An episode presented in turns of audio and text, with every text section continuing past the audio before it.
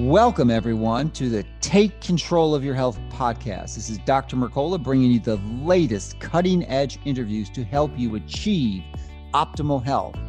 You can receive more information by subscribing to my free daily newsletter at Mercola.com. Because you won't find us on Google or Facebook, we respect your privacy and will continue to fight the Silicon Valley censorship. Thank you so much for listening. So let's get started with this week's latest program to help you and your family take control of your health. Welcome, everyone. This is Dr. Mercola helping you take control of your health. And today we are delighted to be joined by Tucker or with Tucker Goodrich, who is going to participate in a discussion on one of the most exciting developments in helping you achieve your health and prevent the devastation, the epidemic of chronic disease that we've encountered over the last century. And it's a topic that most interested clinicians or healthcare practitioners who focus on natural medicine understand, but only superficially, including me until earlier this year. I didn't get it. I didn't understand that there's a refinement and application of this avoidance of this potential potentially toxic metabolic poison that virtually everyone doesn't understand and is radically exposed to. And uh, that toxin is a special fat typically considered to be an essential fat called linoleic acid it's omega-6 polyunsaturated fat which you may or may not have heard about but once you're finished with today's dialogue you're going to be stunned so, with all that preface, welcome and thank you for joining us this morning, Tucker. It's a pleasure, Dr. Mercola. Really nice to meet you finally. Yeah. After after our many back and forths over email. Yes, preparation for this. Yeah, I because you know, as I mentioned in, in my intro, is I like most other clinicians who who value nutritional interventions to optimize health uh, understand that vegetable oils, which are loaded with this poison, uh, are something to be avoided. I don't think that's non controversial and indisputable. Uh, but what's failed to appreciate is even if you eliminate the vegetable oils and you avoid them like the plague, you're still not hitting the mark. There is a massive likelihood that you are taking too much of this dangerous fat. So we're going to go into the details, and by if you listen to this whole pres- dialogue and conversation, you will understand why. I can assure you, uh, because Tucker's agreed to stay on for as long as we need to to uh, help you understand this. So before we go there, I want people to understand what your background is, and then we can dive into how come you were so far ahead of the curve in figuring this thing out when so many of us, me included, missed it. So let's go with your background first. My background is on Wall Street. I was a started out as a, a stockbroker. Actually, pretty quickly decided I wasn't cut out for that. Switched over to the asset management side of the business, and then into a the hedge fund side of the business. Um, first as a trader, and then uh, increasingly got into IT and the risk management side of the business. So I wound up building at one point two of the 100 biggest hedge funds in the world were running on systems that i built. Mm-hmm. and i ultimately wind up designing and running for a long period of time an enterprise risk management system. And i was largely self-taught in technology. So i was good at researching figuring out how to do things correctly and doing a lot of troubleshooting and debugging. Um, I wound up with a staff of 20 odd people, including a lot of academic comp sci people um, who I supervised and you know helped with troubleshooting. So I got very good at figuring out what was causing problems and ideally figuring out how to avoid having those problems occur in the first place. Um, so when I was, you know, I was going along happily doing that, and uh, there's there, there's no you didn't mention one bit of professional healthcare training or or under, you know uh, studying to uh, interpret the medical literature. So how did how did you get that expertise? Well, I, you know, was one of these guys who I I'd been really interested in science and biology when I was uh, a kid. So I always had kind of a bent to apply the scientific method, which was mostly what I did in at work. It was all just you know engineering, the applied scientific method.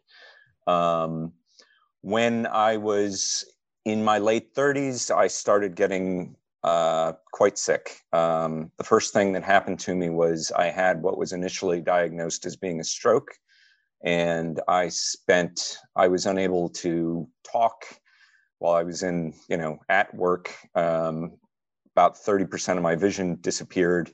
Luckily, one of the fellows who worked for me had been an EMT and diagnosed it as a TIA and drove me to the local uh, stroke hospital, Westchester Medical, which is supposed to be one of the best in the country. And I spent the next four days there being poked at by uh, medical students and a very talented um, neurologist who was their stroke special, specialist. And they said, the thing you never want to hear when you're in a hospital wow, this is fascinating. We never see anybody your age in the stroke ward. They're usually old people you know, I'm 38 years old. This is not supposed to be happening to me. Um, I come from a healthy family. My grandparents and my parents all lived into their 80s and 90s. So, you know, this just was not supposed to be happening at 38, 38 years old. Um, so I got out. Ultimately, I that's when I started doing the medical research. I was able to get the doctor to change his diagnosis ultimately from stroke to a migraine and if you didn't know that a migraine can leave you with a semi permanent speech impediment, I didn't either, but apparently it does happen to people. Luckily, that speech impediment is healed over time. Yeah, they're um, almost identical in presentations, migraines. I mean, it's very difficult to differentiate between the two yes. sometimes without some type of imaging study. So he's, his comment to me now, this was a professor of neurology at a teaching hospital his comment to me was that he'd never changed a diagnosis because of research prevent, presented to him by a patient. So that was kind of cool.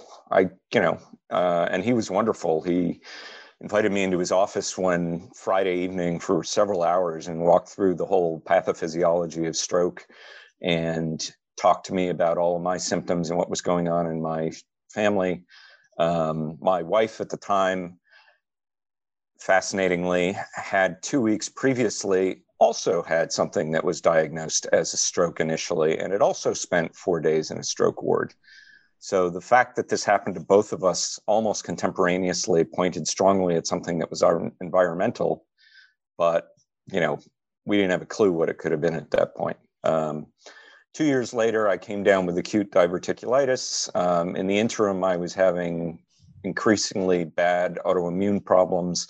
I'd always had allergies and asthma, but I started just reacting to things like, you know, I had a reaction to penicillin that led to an initial, later corrected diagnosis of uh, a penicillin allergy. I had borderline osteoporosis, osteopenia. I'd broken six bones over the course of two years. Um, a lot of stuff was going wrong. And I remember distinctly one day looking in the mirror in my bathroom and thinking to myself, dude, you look old. And I just thought it was, you know, age. I wound up having a colon resection because of the diverticulitis, but the symptoms continued. Um, so, you know, very upsetting time in my life. And the medical professionals really weren't in any help at all in trying to figure out what caused things. Um, for the diverticulitis, I got the typical, oh, you need to eat more fiber, and I did so, and it got worse, leading ultimately to the colon resection. Um, you know, and then symptoms continued. So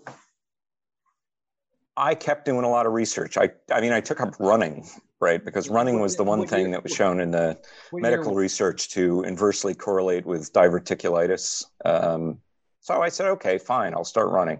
What, and what I had all sorts of problems with shin splints, got into this barefoot running movement. Tucker, and Tucker, can you hear yes. me? What, what year was this all starting when you started the, the, this process? So that would have been um, from 2006 up to 2009. So over the course of a number of years. So then one day, a f- friend of mine uh, who I'd met through this barefoot running movement sent me a link to a scientist's blog. At the time, he was still a PhD student, um, Stefan Guyenet. And Stefan went through how diet affected dental problems. Now, I'd had all sorts of, you know, eight teeth pulled, countless cavities when I was a kid.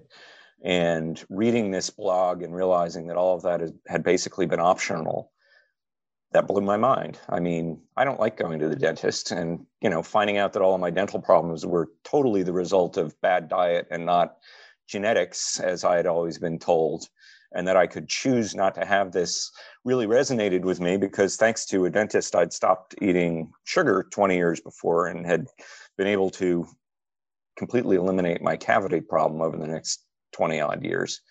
So I was very receptive to that. Um, and then i started reading this blog more and more and you know not just reading the blog but following all of his references and reading all the papers and he sort of guided me in how what i should be reading um, which led me one day to taking a first step that nobody does in trying to fix their diet which was cutting out seed oils um, standing there at the salad bar in the office cafeteria one day i just said you know what this has got to be the worst nastiest cheapest stuff looking at all these squeeze bottles full of salad dressing.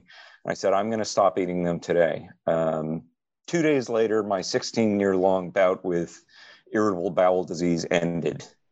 And the chronic diarrhea that I had been suffering with for all of these years, chronic to the point where I had to travel with a roll of toilet paper in my backpack just to be safe, disappeared. And I started immediately feeling better. And we can go through some of that as we get into what parts of chronic disease does this affect. But I, in short order, lost all of my excess weight. You know, in over the next two months, it just fell off me. Everybody looked at me. As a result of that, I stopped eating carbohydrates and realized I had a severe um, gluten intolerance. Uh, and, you know, I, again, being an engineer, by trade, I did a lot of experimenting. What can I eat? What can I eat? What brings back the symptoms? What you know? What do I have to avoid to keep the symptoms away? And you know, it was a sort of transformation that made everybody who I worked with comment on what a difference they saw in me in very short order. It was a very quick change. Okay, well, thank you for that backstory and helping us understand how what motivated you to become a uh, uh, a researcher essentially and a teacher of what was going on and continues to go on and affects large amounts of our population. So, uh, definite improvements after doing was was still the the the interventions you had back then were not too surprising. I mean that was I mean there are many many people who teach avoiding seed oils now and uh, processed foods in general and probably would have gotten that. But I think it's to the next extreme we ought to understand this. So, you know, you, you focus on the seed oils. I think it sounds largely through through Stefan's work, uh, which is great. But then, what what motivated you to continue going on? And but well, if actually, for, let's skip that. We can go. We can integrate that into the rest of the discussion, which is for whatever reason you chose to focus on the, the seed oils and the linoleic acid so maybe review- not not initially actually i didn't realize initially that that was okay. when did that when did that understanding or epiphany occur well i mean i'd had an immediate reaction positive immediate reaction to cutting it out of my diet. So it you know i knew that there was something going on there but there wasn't really an understanding. As you mentioned a lot of people said that you should avoid seed oils but nobody ever said why. Nobody really got into the right, mechanisms right. of why right? And what i started looking into is the why. Why did it have this effect on me right? Why? I tried going low carb to lose weight before. I'd never been able to do it successfully because of the carbohydrate cravings that i would suffer and this well, time well, along i just forgot to eat any carbohydrates for a week and but, but but they there, there is a why uh, offered or explanation to the why, which is and still persists to this day is that balancing of the omega six to three ratio. I mean that's been taught for decades. So that I mean that would be the justification for elimination of the seed oils because you can't have massive amounts of omega six. And even to this day, many people think, oh, the solution for too much omega six is to increase the omega three. We'll right. talk about why that is a dangerous, dangerous strategy. That's exactly right. The ratio is not really what's important. Um, what's important is um, avoiding the omega 6 fats. And I mean, there are disease models like age related macular degeneration um, where that's starting to be clearly understood. And you can find papers saying explicitly that the important intervention there that prevents that disease from progressing is reduction of omega 6 fats. And you can't prevent it by increasing your omega 3 fats. And I've got papers that show that nasty, you know, in animal models, very nasty outcomes, liver failure with a lower omega 6 to omega, th- with a lower omega 6 to omega 3 ratio, but high absolute levels of both fats still allows uh, pathology to progress, disease yeah, which to is, progress. If once you understand this, it's exactly what you would predict, precisely what you would predict. Based on evolution, it's exactly what you would predict. That's right. Yeah. So, um, when you talk about omega 6, it really is synonymous with linoleic acid because that is the bulk of the omega 6. So, why don't we di- di- diverge off there so people given a bit of an understanding of the biology of what's going on here? So, talk about the omega 6 in general and how linoleic acid is the primary contributor. Sure. So, I'm sure most of your uh, listeners are pretty well informed about this stuff, but there you know, broadly speaking, three types of fats: saturated fats, which are uh, uh, have a full complement of hydrogen atoms; monounsaturated fats, which are missing a single hydrogen atom; and then the polyunsaturated fats, which are missing multiple hydrogen atoms. Um, what that means is that polyunsaturated fats are very susceptible to oxidation, which means that the fat breaks down into subcomponents and those are what we're going to spend most of this talk discussing because it's this oxidative breakdown products that have the negative effect on human health. Um, over the last, call it 160, 70 years, these have gone from being very rare in the human diet. You would get them from eating, you know, plants and meat and cheese and fish to being introduced as a product of refined seed oils, like originally cottonseed oil, which was uh, introduced in the late 1800s into the human diet. At one point, they had to pass laws because lard was so adulterated with cottonseed oil because it was a cheap alternative.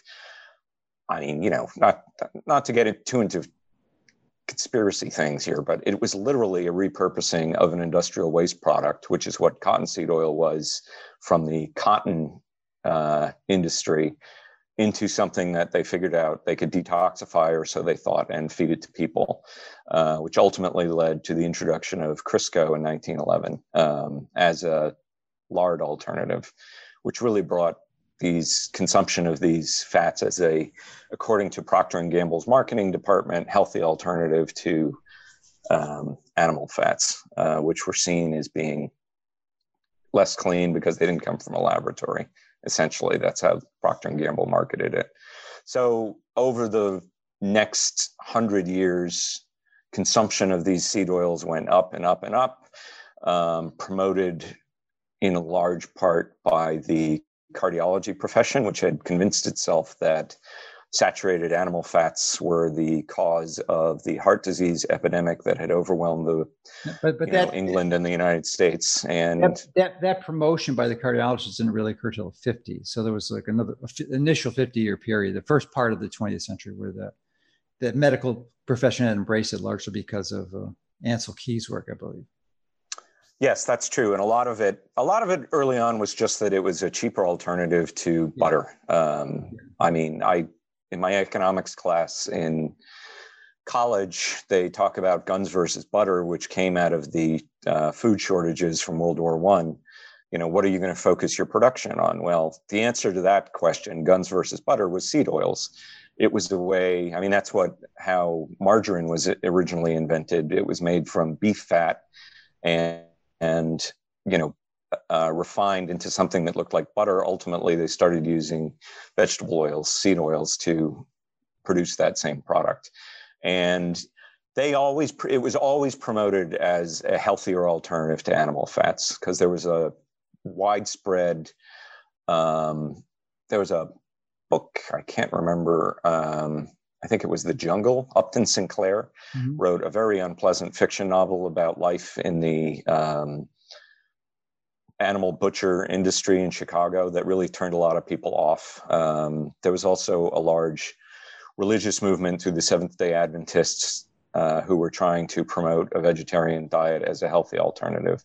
So that continued even before the, the AMA and Ancel Keys came along. There was always that promotion of this as a healthier alternative. Yeah. So, yeah.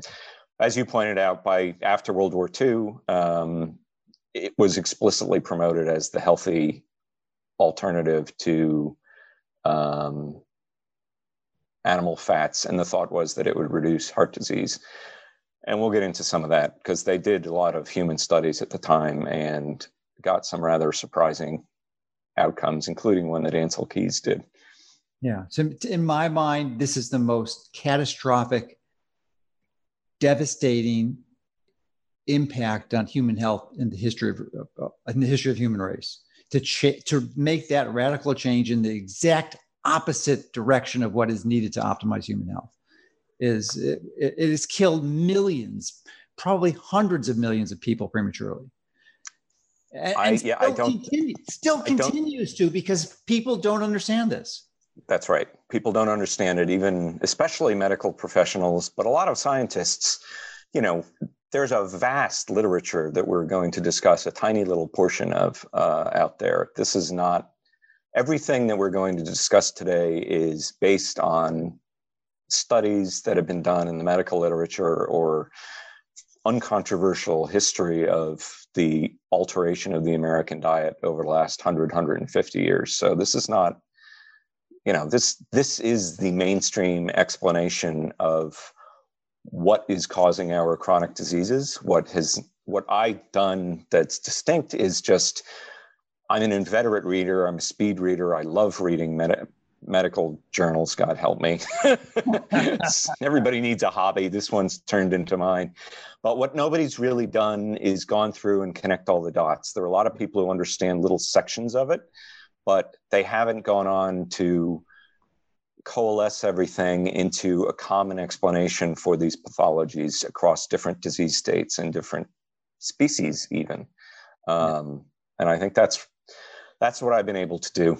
Um, and I think mm-hmm. that's kind of the key insight um, that makes this message really compelling yeah. now.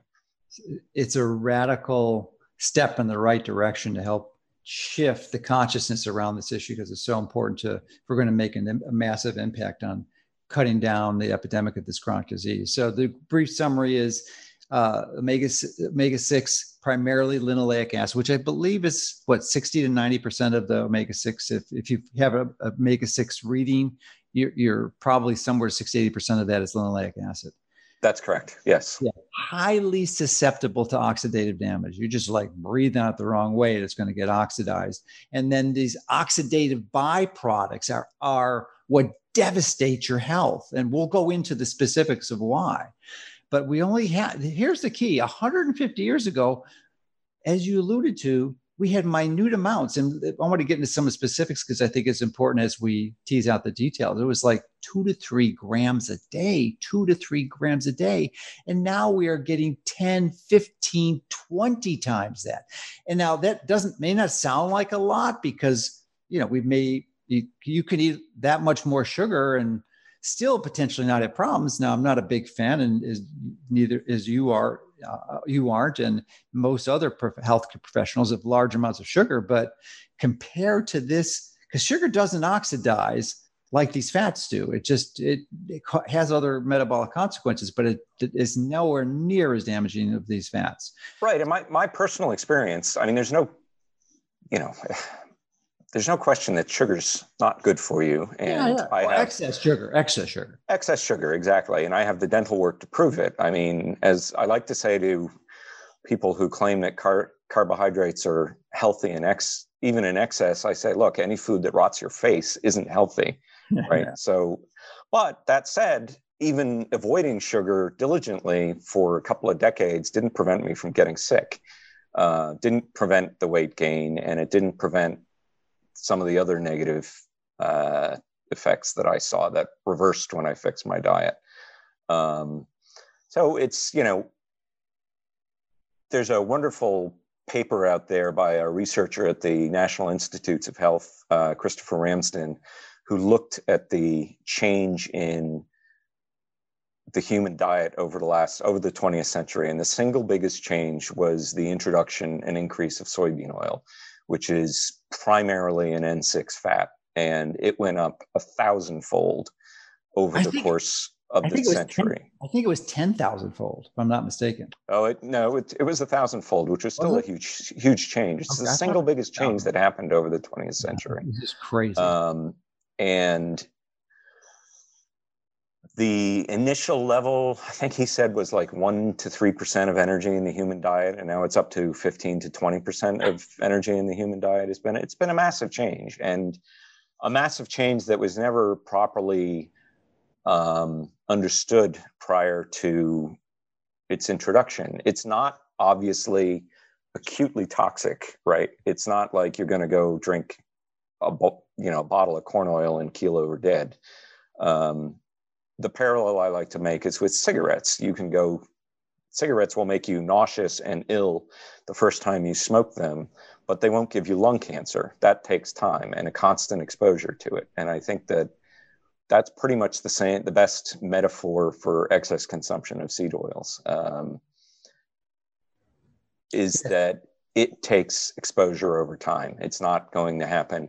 Now, this gets into the problem with medical research is that it's generally done in short term. And a lot of the medical research that we count on now, like the food related epidemiology, which was the field largely invented by Ancel Keys, didn't exist when all of these things were introduced in the diet. So it was a complete blind spot that happened.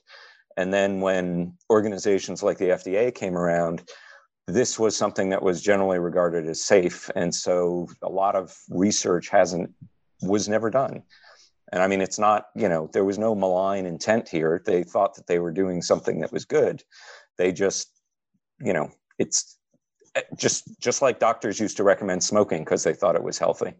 Um, i think there's an excellent parallel there and only as the diseases that are related to it became pandemic do we start to realize, oops, this may have been a mistake? Yes, indeed. So let's help people understand how this, what this excess consumption does and how it damages your body at a molecular level, because you, you've quoted some of the associations uh, that are, are present. Uh, and, and, I think both of our minds, we view it as probably the single largest variable to this, this epidemic of disease that we're having. But but at a molecular level, there's uh, it it, dam- it not only damages your, meta- your metabolism, but your body's ability to generate energy in your mitochondria. And to help understand that, maybe we're diving in prematurely, and if there's another topic you want to preface before, that's fine. But in my mind, it's probably one of the key elements. There's a, a very special fat that's primarily only located in your mitochondria, and most of it's in the inner mitochondrial membrane called cardiolipin, uh, that has uh, four fatty acids, unlike triglycerides, which have three, uh, and most of it's linoleic acid, which you know is, is that, yeah. That well, that let's clarify that because that's a common misunderstanding in the scientific okay. literature, and you'll find a lot of papers that say exactly that. I know we shared one back and forth yeah. um, that said precisely that. That is actually not the case. Okay. There are a wide variety of different, what are known as species of cardiolipin, which means it is comprised of various different fatty acids. Linoleic acid there's still is. Four. There's still four in the. In there's the... always four fats, but the different, you know, the individual fats can vary. Sure. So some cardiolipin contains can contain oleic acid or palmitic acid or the acids that we get through fi- uh, fish oils, DHA and EPA. I don't think EPA. Anyway, it can be a r- wide variety definitely, of different definitely fats. DHA for sure. Right, and they have very different effects on mitochondrial function, which is an area that's not really well understood, but we see it, for instance, in the difference between mitochondria in the brain and mitochondria in the heart. The heart seems to really like linoleic acid and preferentially builds cardiolipin with linoleic acid. The brain really dislikes linoleic acid and preferentially builds mitochondria mitochondria with or cardiolipin in the mitochondria with other fats like DHA, which is one of the reasons to give you an idea of how important this is 20% of the fat in your entire body is contained in cardiolipin. So this is a wow. That I had no idea that, that that's a fantastic uh, number. I, have never heard heard or read that before. Twenty percent. Twenty percent is what I think the paper that you sent me said that. Um, so I, I, somehow missed it in the paper, but this is well, it was a very dense paper. I'd read it. I'd read it before you sent it to me. Um, so this is, and you know, just for anybody who doesn't understand mitochondria, mitochondria are what distinguish us from bacteria, right? Mm-hmm. It's what allows us to be a multicellular creature. Um, they are what produce the energy in your body, what's known as ATP, which is a chemical carrier of energy if you're to give you an example of how important it is cyanide which we all know is highly toxic cyanide breaks your mitochondria and that's why it kills you so fast. It prevents mitochondrial respiration and therefore your entire body shuts down almost instantly. So this is something we want to take good care of. Because they're ev- they're everywhere in almost every tissue i think in except for red blood cells perhaps in your body has uh, mitochondria in it and depends on you know thousands of mitochondria and things like muscle cells have huge numbers of mitochondria to generate the energy that allows us to walk around and live and breathe and do everything else that we do. So you know clearly breaking these is a major problem. Um, cardiolipin is there are studies that show that cardiolipin is directly controlled by dietary intake of fats. Um, that is to an extent true. Obviously, as I said, different tissues build uh, cardiolipin in the mitochondria of different fats, but they can vary that composition in fairly short order through changing the diet in rat models, um, like in the order of weeks. Um, so you can see changes, you know, pretty quickly. I notice things happening in days. Um, and some of the some of the things took longer but you know you can have an immediate effect on your health in my experience and that of others at this point. Um, what's unique about linoleic acid and cardiolipin is that it is very susceptible to oxidation when it is in the cardiolipin molecule. Two linoleic acids that are adjacent to each other. And as you mentioned that's what you find in the heart um, can oxidize each other. They're also attached to proteins in the mitochondria that contain iron, and that iron can catalyze the oxidation of cardiolipin. Um, this is a pretty fundamental process in the body. I mean, lots of us have heard of autophagy. I'm sure you've talked about that. Um, cardio oxidation of cardiolipin is one of the things that controls autophagy. So it's one of the signals that your body uses to say, "Uh oh, something's wrong with this cell. It needs to be torn down and rebuilt." Um, which is basically what autophagy is: is a mechanism of cleaning up broken cells. And the cell knows that it's broken when it has too many broken mitochondria, and the process that controls that is largely the oxidation of omega 6 fats.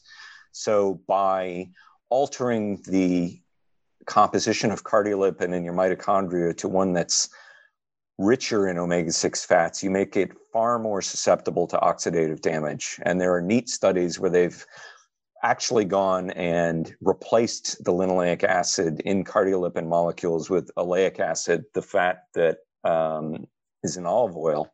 And they find that it makes the cardiolipin molecules extremely resistant to oxidation, to oxidative damage. Um, and that is basically what I think we need to go back to. That's the model that we evolved with is low la- levels of linoleic acid in our diet and therefore in our cardiolipin. Now, one of the neatest papers I've ever seen looking at this um, something that encapsulated this whole model that I'm talking about, took rats and we'll talk about, you know, obviously there are problems with rat models. I'm sure you've talked about that a lot, but this is a pretty good model. They took rats and they fed them either a regular rat chow high carbohydrate diet, or they added uh, polyunsaturated N6 fats to their diet. Just adding the um, omega 6 fats to the diet caused the mice to become diabetic. They became insulin, insulin resistant, leptin resistant, obese, and you know just i mean the differences are pretty stark between the fat mice and the skinny mice on the high carbohydrate rat diet. But rat diabetes is different from human diabetes. Rat don't get um, high, high blood sugar when they get diabetic. So they gave the rats half the rats a poison called uh, to make them diabetic basically makes them type 1 diabetic by killing the beta cells in the pancreas. So they killed half their beta cells. All of a sudden, they became hyperglycemic. Now, just the high PUFA diet caused a breakdown in the cardiolipin content in the mitochondria in their hearts, right? So just adding seed oils caused heart damage through a change in the cardiolipin composition. Adding hyperglycemia on top of that caused necrosis of the heart. They induced heart failure in these rats. Heart failure, as I'm sure Dr. Mercola will comment, is one of the biggest health crises that's going on in the industrial world and is going up every year. And we now have an animal model of how to induce heart failure in a very short period of time, which is feed him omega 6 fats and make him hyperglycemic, and boom, you get it almost instantly. Now, in people, it takes a lot longer, but this is one of the cleanest models I've seen of how to yeah. induce an epidemic disease that there's not much other explanation for why it's happening in humans. I think this would be a good time tangent to explain what they actually find because the, the seed oils, as you mentioned, caused it, but the seed oil by itself isn't the issue. It's the oxidized byproduct. And that's exactly right. One of the ones that we were most commonly familiar with is 4-HNE. Uh, which is, and there's others, but that's this is the one that's relatively easy to measure. And that, I think in the study you quoted, that is what they measured. That it's just a complete, they, absolute correlation between the elevated levels of 4-HNE and the heart failure. sadly, in that particular study, they didn't measure for HNE. Okay, I got confusing with another one. Then. It was done. Yeah, there are there are other ones. There are studies looking at HNE in humans. Right now, HNE is a breakdown, the primary breakdown product of linoleic acid after it gets oxidized. Okay. Why is this important? It's highly toxic. Um, linoleic acid breaks down to HNE even in the even just in storage this is well demonstrated in the literature if you add heat it breaks down even faster one of the amusing things about um, the cardiology profession and polyunsaturated fatty acids is on the one hand, they tell you to eat lots of them because they're quote unquote heart healthy. On the other hand, they tell you don't eat fried foods. Well, what are foods fried in? They're overwhelmingly overwhelmingly fried in vegetable fats nowadays. And the problem with that, and the reason that cardiologists, after telling you to eat them, tell you not to eat them, is because these fats break down into HNE when they're cooked. And this is you know, again, I, this is one of these things where the best source for reading about that is to go read the industrial literature from the oil industry, where you find papers looking at what happens to French fries when they're fried in vegetable oils and how they become full of this toxic product. And the industry is saying, maybe this is a problem, guys. we shouldn't be eating this stuff. Yeah. It's you know, it's uh, interesting tangent. Uh, that there's an organization ostensibly uh, designed or, or, whose purpose is to protect the public health. It's called CSPI, Consumers for Science and the Public Interest. And they took out full page ads in the 80s, I think, encouraging McDonald's to stop cooking their french fries in beef tallow, which is primarily saturated fat, and switch to vegetable oils. Yes. They are probably responsible for killing prematurely tens of millions of people. I don't think that's a huge overstatement. And I mean, even now you can go find papers in literature. I mean, let's just go through three of them really quickly. I mean, yes. which will kind of lead us into the what diseases are we talking about here? But there are in cancer, in fatty liver disease, in two different cancer models, in fatty liver disease, and in oh, I'm missing one right now, but we'll just talk about those two. Um, you can't induce those diseases without linoleic acid in the animal models that they use in laboratories.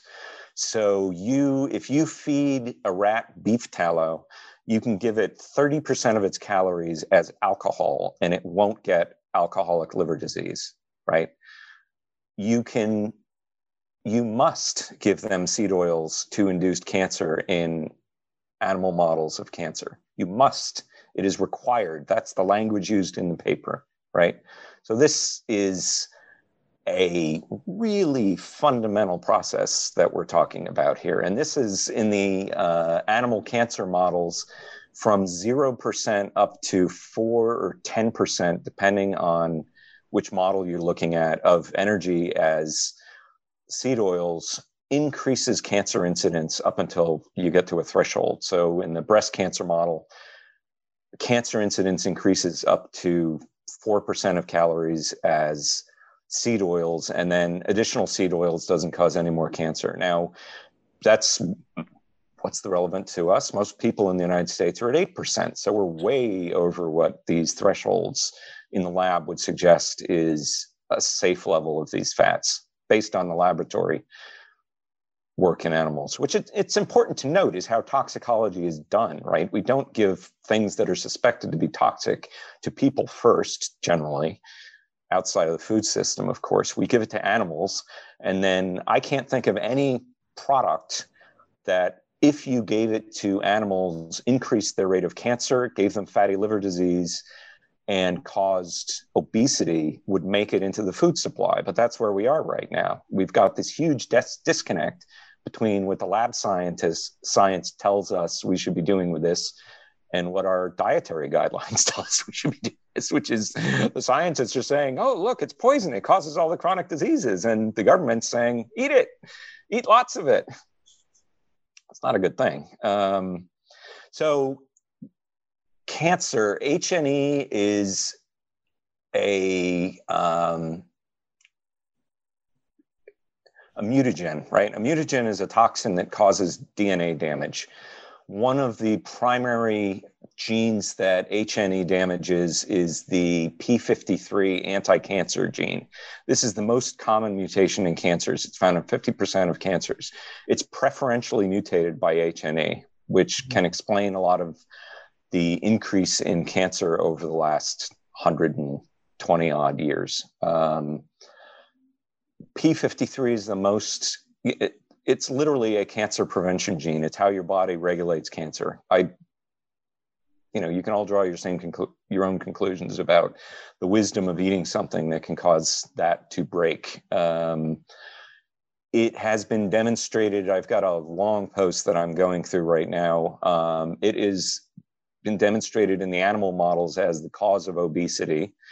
Um, there's an animal model of obesity a lab diet called D12492, which was uh, named the cookie dough diet by Stefan Guyenet.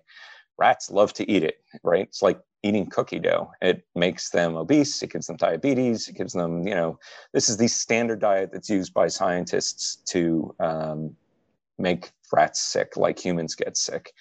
Um, back in 2012, and that's, you know, an important point that we should I just want to make is a lot of these studies that I'm talking about are going to be fairly recent, and that's why a lot of this is new information to people because a lot of this work has come out recently. So, in this 2012 study, um, Ramsden, the scientist that I mentioned before, who looked at the increase in soybean, looked at a mouse model of the increase in linoleic acid in the diet over the 20th century and found out that that is exactly what causes obesity in this mouse model, right?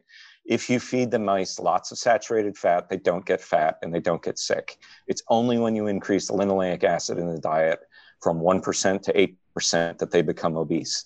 Now, this standard mouse model of fat uh, to induce obesity typically has like 20% of the energy in the diet is N6 seed oils. Um, other people have come along and confirmed that finding, and they've looked at now, what's really interesting, you know, again, how do we take this from animals to people? Because people aren't mice and rats and labs. What uh, Alvheim and Ramsden were observing is that back in 2006, I think, there was a drug introduced called rimonabant, which was an anti obesity mm. drug, right? It was a bit of a miracle drug. I want to quote this exactly because it's so important to understand the effect that this drug had on humans. Large randomized trials with rimonabant have demonstrated efficacy in treatment of overweight and obese individuals with weight loss significantly greater than a reduced calorie diet alone. In addition, multiple other cardiometabolic parameters were improved in the treatment groups, including increased levels of HDL, reduced triglycerides, reduced weight circumference, improved insulin sensitivity, decreased insulin levels, and in diabetic patients, improvements in HbA1c. This paper was released in 2007. Unfortunately, rimonabant had a side effect that it caused people to want to kill themselves. So it was withdrawn from the market. Um, and it largely killed research for several years into that area. But what Alvheim did in 2012 was demonstrate that the mechanism behind rimonabant is to block the metabolism of seed oils into the chemicals in your body in the endocannabinoid system that cause overeating. Now, I had mentioned um, my experiment, my experience when I stopped eating seed oils was that I forgot to eat carbohydrates. The effect of rimonabant in these mouse models is to make them crave carbohydrates and to stimulate them to eat sweet foods and carbohydrates, right?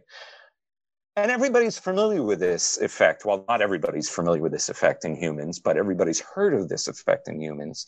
It's called the munchies, and it's what you get after you smoke pot, because the endocannabinoid system is the system that marijuana affects.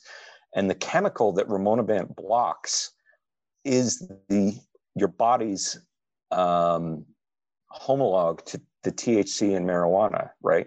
So essentially, what we've done to ourselves is given ourselves a chronic case of the munchies, which is blocked by this unfortunately very harmful drug to people, right? This is as open and closed a case for causation as you're going to find in the medical literature. We have a human drug that treats this, and as I just read, it treats all these different aspects of this disease and it works through this one pathway that we have a clear demonstration of in animal models. Yeah, and that would be great if we could use a drug. But I learned many decades, I, I appreciated the fact that drugs rarely, if ever, if ever, are the solution for a disease. And even though they effectively treat the mechanism, they almost invariably have some side effect that in many, if not most cases, is far worse than the disease they're designed to treat. In this case, suicide. So if you're not yeah. And in this case, the drug is completely pointless because the dietary fix is well known right. and is it's, simple. Absolutely, 100%. I just want to take this back and kind of tie it in for people so they get it. Uh, because I don't want to go down the rabbit hole in some of these studies deeply. Uh, but they're supportive of this main thesis, which is to understand that a 100, a mere 150 years ago, one century and a half, the average dietary intake of this linoleic acid was about two to three grams a day. Around that same time, the diseases that we're talking about, cancer, heart disease, uh, the two Diabetes. ones which take well no the, the two primary ones which kill more than 50% of the people then of course there's diabetes obesity dementia uh, age-related macular degeneration all of these diseases, oh, and, I, and correct me if I'm wrong, but I believe they were at that time, 1850, were less than 1%. In some cases, it was it was a very rare disease, virtually undocumented. Like some of these cancers and age-related macular degeneration, they didn't exist almost. That's that's exactly right. That's what yeah. we saw over the 20th century was a huge increase in all of the chronic diseases. That, we're tying it together. It's this increase in linoleic acid, and it's ultimately it's oxidative end products which cause the damage, but it's the increase, simply lowering it down to the way our great great grandparents had and use, you can essentially eliminate almost every single one of the diseases is prematurely killing us. That's that's what we're hoping. yeah. I mean, my you know probably the most um, radical change that I personally saw, and it's another one that's you know once this happens to you and you turn around and you start go looking get start looking into the scientific literature you find out that this is a well documented effect. And it's one of the reasons why i stopped seed oils in the first place um, because i read a blog post that stefan guyenet did that detailed how uh, seed oils control sunburn. And that sounds nuts. I'll be the first one to say that.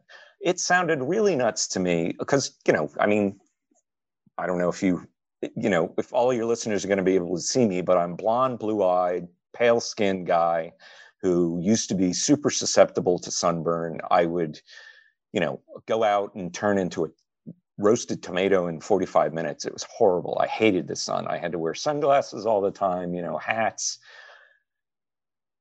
But I ski and I love the outdoors. So I was always out into the, into the sun. So shortly after I fixed my diet, in the order of weeks, um, I went skiing in March on a what we call a bluebird day, you know, not a cloud in the sky. And the end of the day, I came in and typically I would have a sunburn on my face and I had nothing. And I was just like, hmm, this is, you know, I'd heard an anecdote about a guy who said that, you know, changing his diet cured his sunburn tendency. And I thought that was ridiculous.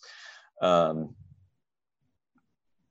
so then a couple of weeks later, my now ex-wife and I went to an event in New York City in Central Park and we stood out in the sun side by side for two and a half hours. Um, I generally don't use sunscreen unless it's really extreme because I hate sunscreen. Um, but anyway, we both stood there side by side. We got home at the end of the day and she looked at me and she said, Look how burned I got. And I looked at her and I said, Look at me, I didn't burn at all. Now, this is really notable because, you know, I'm pale and blonde. Uh, my ex wife was dark and Colombian, dark skinned, and she burned and I didn't.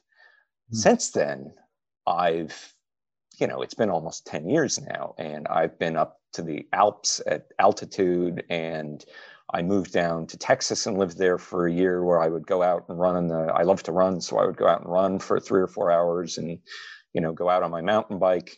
I get a little pink at the beginning of the season and then I go the entire rest of the summer with no sunburn um, and no sunscreen. Um, and thanks to the miracle of Twitter, I have countless anecdotes from other people who've seen the exact same thing. So go to the scientific literature, and what does it say? It says susceptibility to UV radiation damage is controlled by how much polyunsaturated fats in your diet. It's like a dial. They can control how fast it happens and how fast you get skin cancer by how much polyins, omega 6 polyunsaturated fat they give these mice. Gee, that's kind of a good thing to know, don't you think? I mean, if you look at the charts of, you know, there the epidemiology of sunburn, it's skyrocketed over the last few decades, right? And it's skyrocketed in concert with this steep increase in the use of um, uh, sunscreen, which obviously isn't doing anything because skin cancer incidents, including nasty ones like melanoma, which have also been epidemiologically linked with seed oil consumption, this is a kind of useful thing to know. I mean, it just changed my life not having to worry about sunburn anymore. And it's been, you know, this is 10 years into it at this point. It's fantastic. Yeah, that is. It doesn't mean that I'm invincible, by the way. I mean, I can, if I'm out in the sun for seven or eight hours, I'm going to get a bit of a burn because, I mean, look at me. But sure. um, or you go to the tropics, you know, we're. Yeah, if I go to the tropics or I go up at altitude, then I'll use, you know, some sunscreen on my face or wear a hat or whatever, do something sensible about it. But the difference between the 45 minutes it used to be and six or seven hours is that's a huge change in a lifestyle for me. Yeah, and I think for anybody else. Yeah, we had promote, we had have and still do promote, and there's a, probably other benefits for it too. Uh, uh, antioxidant called astaxanthin, which yes consistently lowers the time that which you will, or increases the time at which you will sunburn. But And the mechanism of the mechanism is just protect is protecting linoleic acid degradation, most likely. Bingo. That's exactly right. Yeah. That's exactly right. Um, and we can't we can't get out of this without discussing carnosine and oh no no, no. we're gonna rosemary at some point yeah, just as well what's down the road because but I yes. want to go to another analogy that the, the, sunburn was a beautiful metaphor and illustration as to what's going on here but I want to take it to a, an even more contemporary challenge which is 2020 and the introduction of SARS-CoV-2 and COVID-19 pandemic so th- there you know with all this knowledge that uh, influence that we have of how it uh, connects to chronic disease. How about acute diseases like dying from SARS-CoV-2? So uh, you have in written about and in previous podcasts discussed this, and I'd like you to review that now, especially for some of these metabolic byproducts and white blood cells like leukotoxin that take this linoleic acid and just convert it to this toxic structure, which which virtually, and I've done and read a lot about COVID 19 and the, the metabolism and the physiology of what's going on and you know vitamin d and some of the other cytokine storms and all the inflammatory com- components. But i have ne- this is the first time i've ever really understood it at an even deeper level the fatty acid substrates to contribute to this inflammatory uh, domino effect so why don't you review that with us? Because it really is fascinating. So you know, if you if you integrate this knowledge, you'll let, radically lower your risk for developing a complication from exposure to this virus. That's yes, that's certainly what the conclusion that I drew from. I did an enormous uh, post on this, um, looking at what are the effects of linoleic acid in uh, SARS-CoV-2 and SARS in general. So SARS is uh, severe acute respiratory syndrome, right? That's mm-hmm. the name given to COVID 19 originally. Um, SARS kills you by giving you what's known as acute respiratory distress syndrome, ARDS. Okay.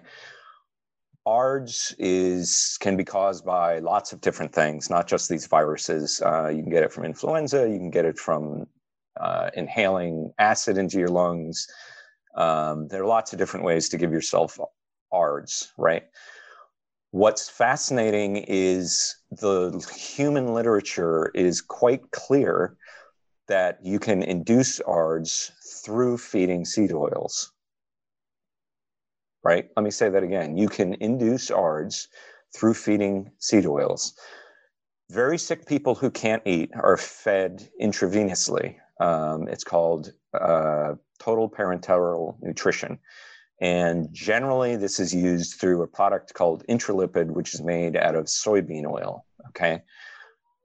Soybean oil and sugar. Yes, I know. It's really kind of, when you start to understand all this stuff, it's just mind boggling. So, some research, some doctors did an experiment where they noticed that a lot of their patients who came into the ICU and got TPN then subsequently got ARDS. So they started playing with what they were feeding them. And what they discovered was this soybean oil formula increased the patient's rate of getting ARDS, which, you know, just to back up a small bit, the fatality rate from ARDS is 30 to 60%. So you really don't want to get this, even outside of the context of COVID 19. So it, they discovered that feeding seed oils increased the rate of ARDS by seven times, sevenfold. Now, to their credit, these doctors did a paper that was kind of bad science because they changed the variable as they saw what they were doing to their patients, but extremely good medicine. Between the beginning and the end of the study, which went on for several years, they stopped using this uh, infusion in their patients to the extent that they could. There are some extreme circumstances where it's unavoidable. And they saw the rate of ARDS go down sevenfold in humans over time in a real hospital environment. So, okay. They've also found that in humans, the um, amount of N6 fats in your body predisposes you to getting ARDS, right? So, what happens in COVID 19? The body comes into contact with this virus the virus starts attacking, obviously, the uh, cells in your lungs is where it kills you. and your body starts an immune reaction. The white blood cells come and they try and, you know, they take away the cells that are too infected and they produce toxins to try and kill the virus, right? The key toxin that's produced in ARDS, the one that causes the symptoms that kill you, is a toxin called leukotoxin. Leukotoxin, because it's made by leukotrienes, which is one of the names given to white blood cells. So, leukotoxin is made from linoleic acid. Well, excuse, I think it's leucos, leukocytes is what you mean, not leukotrienes. Leukotrienes is a. Did I? Yes, I misspoke. Leukocytes. Yes, thank you. Um, leukotoxin is made from linoleic acid by white blood cells to kill pathogens. And it's toxic enough where if you inject it into animals, it kills the animals in minutes if you inject enough. Um, highly toxic substance leukocytes that are incubated with linoleic acid convert all of the linoleic acid into this toxin until there's none left. So this is a very fun, it's a very fundamental disease process, right?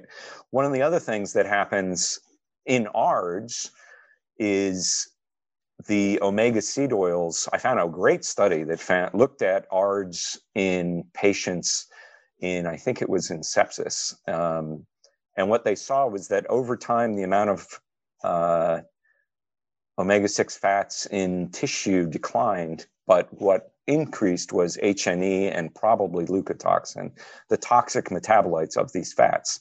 So, a major part of the disease process in ARDS is the conversion of omega 6 fats into these toxins, and that is what is killing these patients.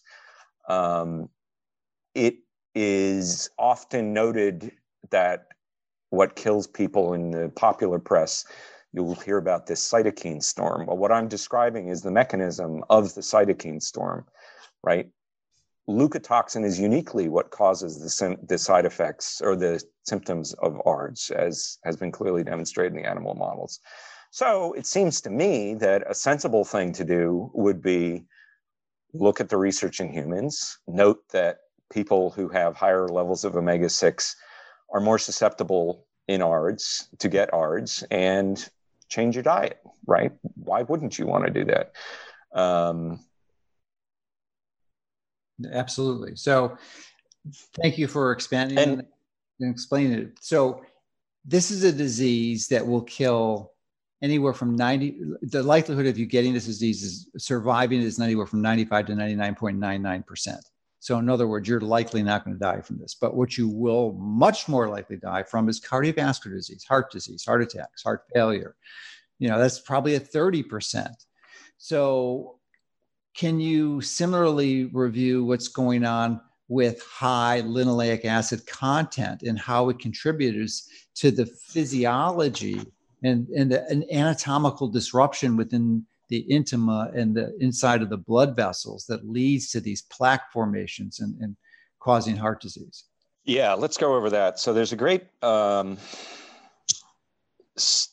uh, all of us hear about good cholesterol, bad cholesterol, and LDL, right?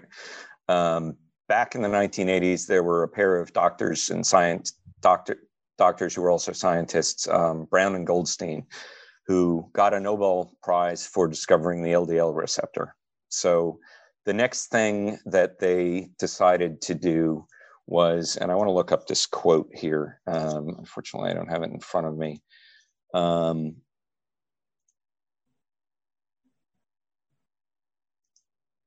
okay, there we go. I got it. Um, so Brown and Goldstein discovered the LDL re- receptor. Um, and the next thing that they tried to do, one of the first things that happens in atherosclerosis is your white blood cells, your um, macrophage, another type of leukocyte, turns into what they call a foam cell. And the thought was that this happened because they take up an excess amount of LDL full of cholesterol and fats, and they become stuffed with it and turn into this foam cell, which is a you know a cell a macrophage often stuffed with fat and cholesterol, right? That's what the core of an atherosclerotic plaque is, is basically dead macrophages and other types of cells that are stuffed with cholesterol and fat. That's why they blame it on cholesterol and fat, right? Because that's what you find. Um, and there's certainly a certain logic to that. So Brown and Goldstein took some LDL and they took some macrophages and they put them in a vial together and they waited for the macrophages to turn into foam cells, but they didn't. It didn't work. The experiment failed, right? Shortly after, they discovered that they had to modify the LDL and they didn't exactly know what the modification was that was happening in the body. But if you modify the LDL, the macrophages will hoover it up and turn into foam cells, which is what's happening in the body. But the modification they used didn't wasn't what you see in the body, right? It was purely a lab-based thing. But what it made perfectly clear was that LDL does not initiate, initiate atherosclerosis on its own. Okay, that's an important thing to understand. Then two other doctors came along, Steinberg and Witztum. Um, very brilliant guys. They figured out what kind of modification happens to LDL. It turns out, and then they did some animal experiments, and then they did some human experiments to confirm that this was actually the mechanism that happened in people. So, what were these experiments that they did? They took first rabbits and then humans, and they fed them either soybean oil or seed oils and then they measured how fast and how susceptible their LDL was to this modification, which is now called oxidized LDL. And it turns out that olive oil is protective because it doesn't contain linoleic acid. It turns out that what's happening in linoleic acid is no, no, almost the exact same. Olive oil, has, olive oil has linoleic acid. Very little typically well we'll get it let's get into yeah, olive oil in a minute I, I, as an aside because discussion with you because it's it's it's it's a ostensibly healthy fat but even one that i think many people would benefit from limiting severely limiting maybe restricting completely i i agree with that but we should we should talk about olive oil separately um, yeah, yeah, because olive oil has one right. unique trait that other fats don't seem to have in regards to coronary coronary disease so let's come back to the olive oil topic okay. Um, what they discovered is that this oxidized LDL is what is actually getting hoovered up by the LDL to form foam cells. And it's the LDL susceptibility to this process is controlled by the linoleic acid content of the diet in animals and in humans. And that's a result that's been repeat that's been repeated several times subsequently that literally the definition of an atherogenic lipid in your blood is one that contains oxidized omega 6 fats. That's it. That's the definition. As I said a while ago, all of what I'm saying here is mainstream medicine, but they just don't understand the consequences of what they're looking at. They're not connecting the dots well enough across these different areas of disease and research, right? So, the standard explanation of why you get heart disease and why it progresses the way it does is because the omega 6 fats in your blood get oxidized and become toxic and progress you all the way through atherosclerosis until it finally kills you. That's the standard explanation for what causes heart disease. I can't tell you how many cardiologists I have talked to who don't understand that that's what the medical literature says is causing this disease. Now, it's worse if you're on a high carbohydrate diet, and we can get into that into why a ketogenic diet is somewhat protective against the negative effects of this. But this is the standard. Exp- I can't stress enough that this is the standard explanation for cardiovascular disease in the medical literature, right? That yeah. seed oils oxidize, and that's what causes the pathology. Now, unfortunately, after doing this research, uh, Daniel Steinberg convinced Merck to bring a drug to market called a statin, which some of you may have heard of. And statins were found to reduce LDL, and the hypothesis was that that would reduce your susceptibility to cardiovascular disease, which they do to some small extent. But all of a sudden, you're doing what we talked about prior. You're replacing with fixing the cause of the problem with taking a drug to put a band-aid on a problem. I don't think that's a good approach. It's yeah, not an drug, approach I'm comfortable taking. Myself. A drug in this case, which has severe metabolic uh, mitochondrial implications. Yeah, statins are a mitochondrial toxin. We talked we talked we talked earlier about how important your mitochondria right. are. I would definitely want to avoid taking a mitochondrial toxin. Now you can and, compensate for it by taking CoQ10, but it's still you just it, it, can it's you're not treating the cause. You got to treat the cause if you want to get success. Successful. That that's exactly, and that's the engineering approach to things, right? right? You don't put keep band-aids. band-aids on things.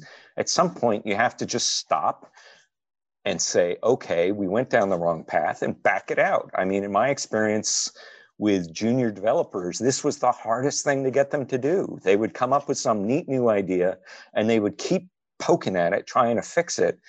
When sometimes the thing to do is just to walk back, walk it back, go back to what you had before and try and come up with a new approach to it. And I mean, you know, cardiovascular disease has gone down a lot over since the middle of the 20th century, but it hasn't been because of statins. It, I mean, I'm, I'm sure, you know, that it's because of smoking because it started well before statins were introduced. Mm-hmm. So, but statins is kind of a side topic. Let's not go down that road right yeah, now. Yeah, But, so, so and, but if people are curious, why did these guys abandon this line of research? It's because they decided that applying this band-aid of statins was the way to treat the problem.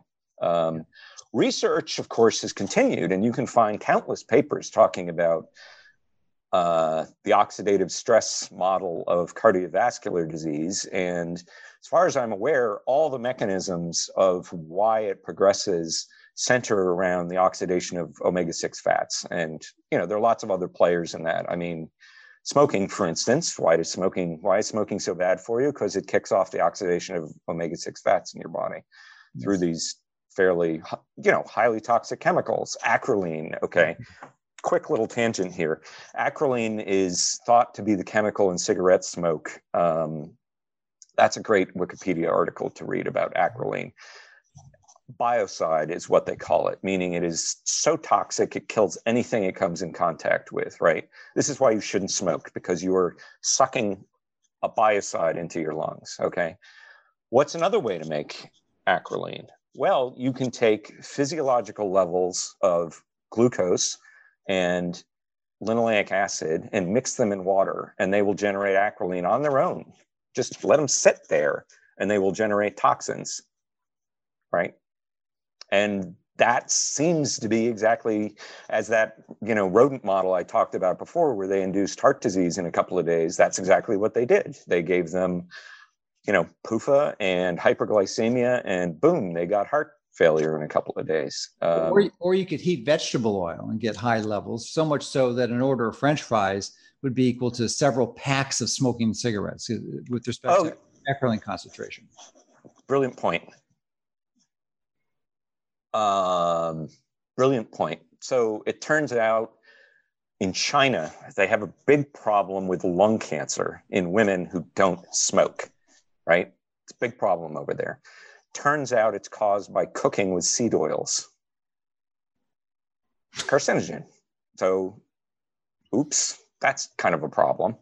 Um, took them a while to figure this out, but if you cook, you know, they fry with seed oils and say a wok and they are breathing in the fumes and if you don't have enough adequate ventilation it gives you lung cancer yeah that's you know, it's odd they don't put a warning on the Wesson corn oil that you can go buy at the supermarket. Known carcinogen in humans. Please don't cook with this. Um, well, yeah. Maybe let's tangent back to the olive oil discussion because I think it's an important one. And I think I actually read on your blog in the discussion, it wasn't in your article, but it was in the comment section, where you replied to someone uh, essentially explaining how to fractionally distill the olive oil and separate the dangerous linoleic acid and remove it from that for essentially just an investment of time. You know, there's no other cost involved where you put it. Well, it, it, okay. Let's yes, let's talk about olive oil because this is it's kind of interesting to understand olive oil in the terms of the whole yeah disease process, right? It's an important um, one. This is definitely an important one. Yeah, the main fat in olive oil is oleic acid. Oleic acid is your body's favorite fat. Your body makes hordes of oleic acid every day, which is why it's not um, considered an essential fat. And that's another thing we should touch upon. Um, oleic acid is much more resistant to oxidation than linoleic acid is, which is why olive oil is a pretty decent cooking oil. Um, in two different disease models that we've looked at so far cardiolipin oxidation and ldl oxidation. Oleic acid is protective because again it's you know the only one double bond so it's much less susceptible to oxidative damage. So that's all good things. What's really interesting is that in some of these studies that looked at oxidative damage in ldl oleic acid has the property of being able to replace linoleic acid in ldl other fats like palmitic acid is what they used in one study, palm oil, does not do that, right? So it's, I think, important to have sources of oleic acid in your diet. The problem with olive oil is that, as Dr. Mercola noted, it does have a fair amount of linoleic acid.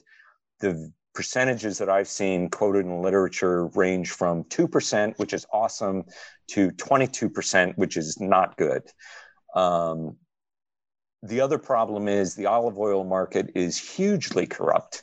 Mm-hmm. And what they often do is they cut olive oil with cheaper seed oils uh, like soybean oil and then add um, Safflower is another common one too. They yeah, they add other chemicals the, to make it look and smell like olive oil, and they sell it. You know, I mean, it's fraud. It's food adulteration. But eighty to ninety percent of the olive oil market is adulterated with seed oils. So you can get better olive oils. Mostly, what I do is just buy California olive oils, which typically come out as, you know, the top rated in terms of not being adulterated but you can't really tell how much linoleic acid it has. So I use it, but I use a little bit of it, um, not a lot, not for cooking, just for some salad dressings that I like to make. Because um, you you just now the fractionation test that you were talking about is something that I thought worked for years, which is that you put your olive oil in the fridge, and if it solidifies, that means it's a good fat.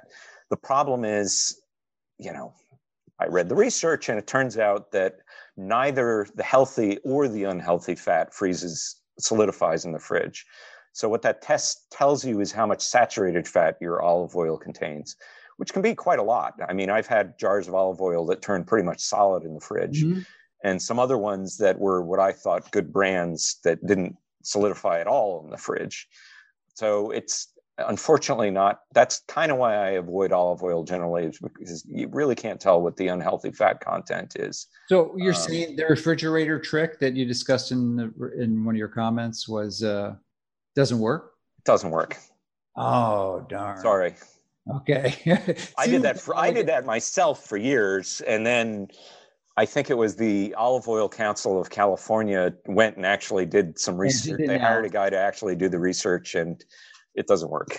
Bummer. Okay. Um, but all right, you know, so that's science. So normally, I guess there's there's so many different ro- roads that we can go down, but I guess it might be wise here to discuss the stress. Now that you have a, a, foundational grounding of some of the reasons why you want to seriously consider avoiding or limiting, severely restricting the limit the linoleic acid. Let's talk about the numbers because I think this is the key, and I, I, I believe I have a a strategy that will be very effective, but I wanted to run it by you.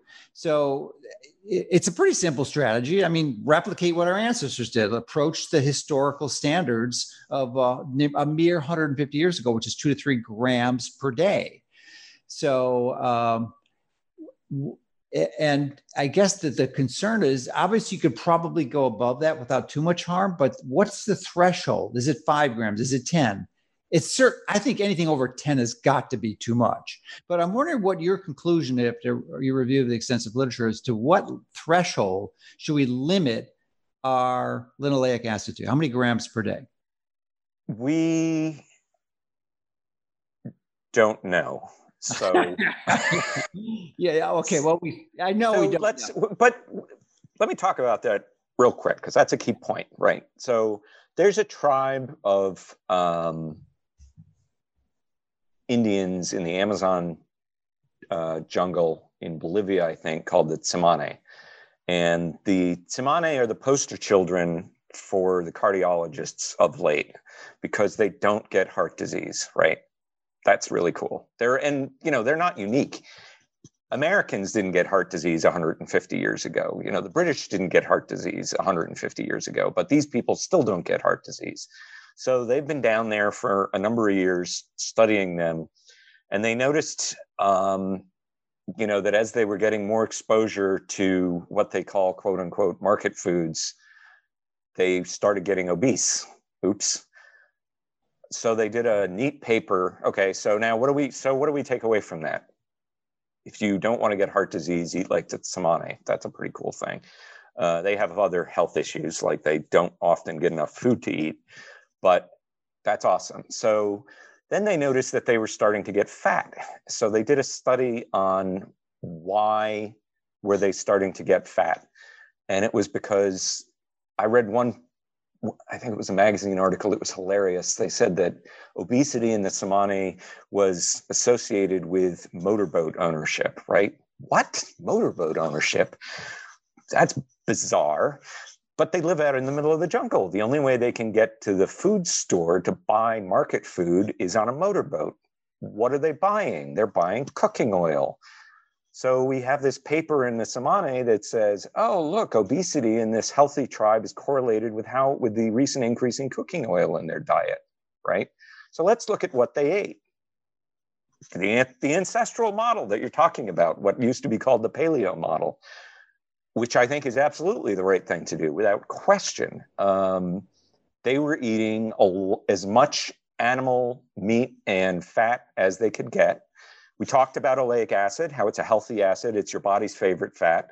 Most animal fats, I think beef tallow is like 46% oleic acid, lard is like 36% oleic acid. I mean, depending on the lard that you get, lard basically has the same fatty acid as uh, profile as um, olive oil does. So it's, you know, the other healthy fat. Although we'll talk about the linoleic acid content of that as well. Um, so what should you be eating? What do the Tsimane eat? Well, they eat, you know, a fair amount of carbohydrates because they're very poor people. They live in the jungle and they, you know, grow yams and things like that and bananas. They eat as much animal protein and fat as they can get their hands on. And their biggest complaint in life is that they can't eat as much meat as they want. And they eat lots of vegetables and they don't eat any seed oils up until recently, which is why they're starting to get sick. So, what I tell people is it's what you avoid that makes, I mean, the difference between the paleo diet, lots of anthropologists criticize the, the whole ancestral health concept because they say we don't know what these people ate, and they ate all sorts of different things because they lived all over the world, and that's absolutely right. They ate it, but the point is, we do know exactly what they weren't eating. All of them weren't eating industrial seed oils because they didn't exist up until recently. They weren't eating super high amounts of carbohydrates, with some exceptions. Um, and you can track those exceptions through their dental health in the literature. So, um, they weren't eating lots of refined foods, right? So the caveat here is that what you eat is not just what you ate, but it's also what your food ate, right? Mm-hmm. Yeah, I want to get that too. Yeah, right. So, and this this this is a key point. I mean, I presume most of us remember DDT, the anti uh, mosquito toxin that was banned back, I guess, in the 70s. The problem with DDT was that DDT concentrated up the food chain. So a mosquito would eat a tiny little bit of it and get sick and get eaten by a frog and so on and so on and so on until you got to a bald eagle who got this huge bolus of DDT from the foods that it was eating and it died or its eggs would break. So they banned DDT. Seed oils do the exact same thing. So there's the pair that I mentioned before, Alvheim and Ramsden, uh, along with some other co-authors, did a really interesting study where they took salmon, farmed salmon from Norway, where Alvheim was from, and they fed it soybean oil, which is what they feed farmed salmon is uh, soy meal. Um, so they fed the salmon and they looked at what happened to it and it got the typical things that you would expect. It got, you know, high fatty acid or high it got it got obese basically, right? But then they took the salmon and they fed it to mice, and the mice got obese too, right? So it bioaccumulated into the mice, concentrated up the food chain. what do we feed our animals? We feed them as much grains as we can, right? I mean, that's what pigs and chickens are fed. Cattle, we only feed a little bit at the end of their lives. Cattle are ruminants, so they're somewhat protected against this. But you know, back to D uh, to the cookie dough diet, D one two four nine two, the manufacturer of that had been telling everybody that the fatty acid composition was, boy, I think it was like nine or ten percent uh, linoleic acid, and they were basing this off the USDA um, food database. You know, the thing that we all look at if we want to figure out how much of different nutrients are in um, a food. That's all aggregated by the USDA. So they got curious and they went and they actually tested the lard that they were using in this diet. The fats used in this diet are lard and soybean oil. And what they discovered was that the percentage of N6 fats in the lard they were using was twice what the USDA said it had been because the food, the food that pigs are eating has changed over the years and they're accumulating a lot more N6.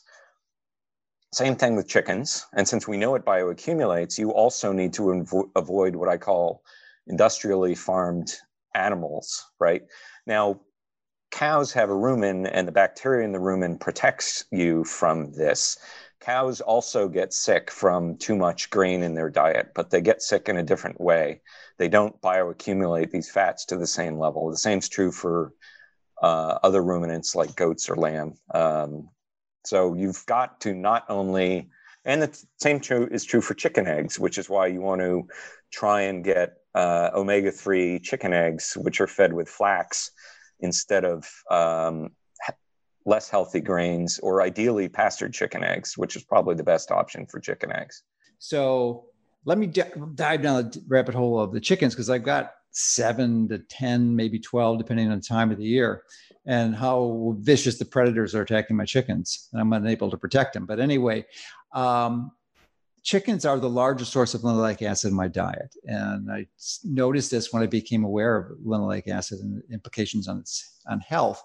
So, and then I realized that even though I've got two acres for my chickens to run around on and consume the, that, and they're clearly pastured, I feed them reverse osmosis, clean water, uh, and they don't. They only get organic grains, but you know, I didn't think that was an issue because I thought that was the state of the art, and that's what chickens were designed to eat. And then I realized, I look at the the the, the bag of the grains that they're eating, it's soy and corn primarily.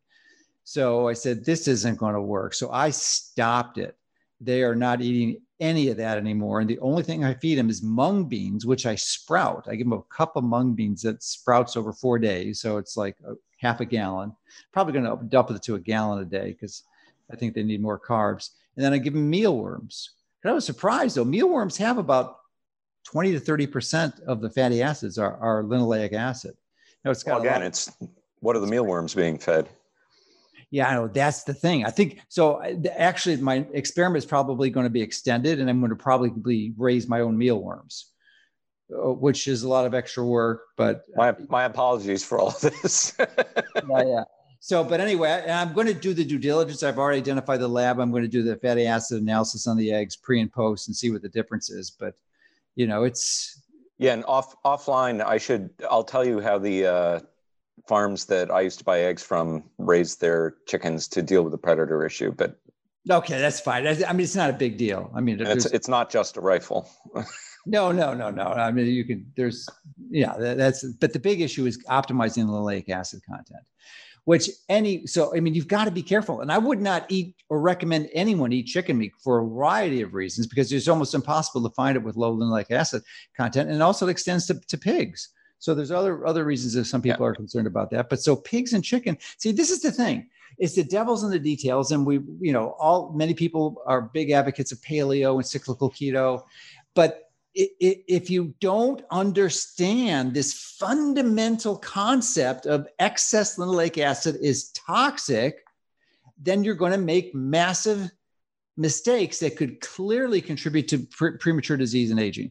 So I want to get back to the original question because you you said we don't know as to how much, but uh, but that's not going to cut it. We we need to know because we have to make a decision. You know, we can't wait for these studies decades down the road. Yes, uh, and I and I think there's a, enough historical anecdotal suggestion. If, if our ancestors ate two to three grams, why don't we limit it to two to three grams? I don't see a downside for doing that. I really don't, especially if you're already metabolically ill. Because what we've we neglected to mention unlike sugar, when you eat sugar, it's in and out. I mean, you might build some saturated fat stores up, but it's it's not going to.